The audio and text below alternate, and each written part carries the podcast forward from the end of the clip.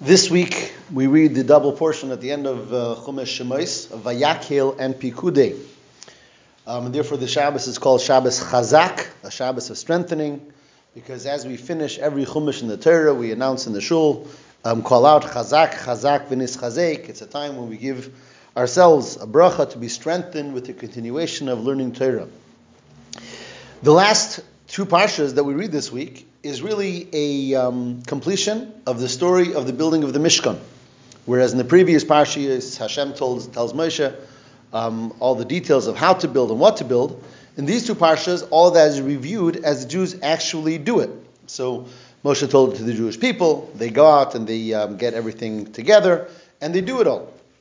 So there is an interesting pasuk where in Parshas Vayakhel, after it talks about what everyone brought and all the men and all the women, then the pasuk says, "V'hanisim heviu." The Nisim, the uh, leaders, the princes of the Jewish people. We know every Shevet, every tribe had a Nasi, a leader. So the Nisim, they also brought Avnei Shoyam, Avnei Miluyim. They brought the special gemstones that were necessary for some of the garments of the Kohen Gadol. And Rashi comments something very interesting, and that is that the Nisim brought last. After all the Jewish people brought everything, they brought the last couple of things that still haven't been brought. And Rashi says, why is it? Why is it that they brought last? Because the Nisim said, you know, let everyone do what they got to do, and whatever they uh, leave out, we'll fill in. And at the end, this is all that was left. So that's what they brought. And Rashi says that ultimately they're criticized for this, that there was a level of uh, laziness here that they left the work to everyone else and then just came at the end and finished it up. And they themselves recognized this laziness, and therefore later, once the Mishkan was fully built on Rosh Chodesh Nisan, it was the Nisim who were the first ones to jump ahead and bring uh, special uh, special sacrifices for Chanukah HaMizbeach, to consecrate the Mizbeach and the Mishkan. And that's what Rashi tells us here. So that there was a, an element of laziness on behalf of the Nisim, on behalf of the leaders of the Jewish people, and they did not donate to the Mishkan until everyone was finished. And the obvious question is, it's so strange that the leaders of the people, the tzaddikim, when it comes to the greatest mitzvah of all, of building a Mishkan, are going to be lazy about it and not go ahead and bring the necessary um, donations for the Mishkan. How could it be that the leaders of the Jewish people are lazy when it comes to such a great mitzvah. Lazy at all, but especially when it comes to such a great mitzvah. And the Rebbe gives a beautiful explanation, um, which tells us, so telling about leadership. And he says that really, what they did was really commendable, because a true leader is much more involved and much more de- uh, focused and devoted to the needs of those who the leader leads, to the needs of the people, than to their own needs, even spiritual needs. A true leader is all about how can I see to it that everyone is doing their job best. And the leader puts themselves in the back of the line and thinks more about everyone else. The pasuk says about Moshe Rabbeinu that when Hashem told sends missions from Moshe Rabbeinu to tell the Jewish people, it says Vayered Moshe min hahar el ha'am. Moshe came down from the mountain where he had spoken to Hashem and went directly to the nation. Rashi says he didn't even go to deal with his own issues at all, his own needs at all. Went directly to the nation to give them over the word of Hashem. And the Rebbe points out, of course, it means Moshe didn't. It wasn't. It's not saying he didn't take care of his physical needs. Obviously, Moshe's spirituality was before the physical. It means even his spiritual needs, because the true nasi, the true leader, is entirely devoted to the spiritual needs of those who they lead. And that was what the Nisim said here as well. Let's be involved in making sure everyone else takes care of their donations for the Mishkan, and then we'll take care of our own. Now that's a beautiful explanation. The question then becomes, then why are they criticized? And why are they called lazy?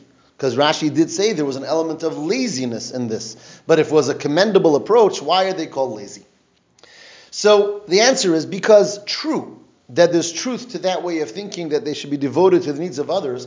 But on the other hand, the Mishkan has to be built. And therefore they should have also, while they were while they were um, inspiring everyone else to do their job, they also should have been seen to it that they do their job in, in an immediate way as well. Because for the sake of the Mishkan, it's necessary that everyone, including them, um, has the necessary um, does the necessary zrizus, the necessary doing it with alacrity to see to it that is done. So therefore, true, the fact that they were devoted to others was wonderful. The fact that they thought about themselves behind others was wonderful. At the same time, the fact that they didn't simultaneously work on their own aspect, their own side of doing the mitzvah, was considered a level of laziness. And that becomes the message here. That even though when we have a good reason to devote our efforts to someone else and have someone else do, at the same time, it can't come at the expense of doing what is necessary from ourselves as well. And to take this one step further, when the Nisim were inspiring others, they could very well have been thinking, you know, by, by inspiring others to do, I'm covered as well, because they are only doing because of my inspiration. When we bring someone else to do a mitzvah, we can feel like, okay, that mitzvah that they're doing is really to my credit. So perhaps I don't have to do as much on my own because I'm doing what I have to through inspiring someone else. And this becomes the secondary message over here. All of us are leaders from time to time. All of us inspire others. All of us um, are thrust into various positions of leadership. And sometimes we can use that as an excuse for not doing what we have to do. After all, I'm so busy inspiring others to do, and whatever they're doing is really on my account anyway. So, do I also have to put the effort and emphasis on making sure that I'm doing my job?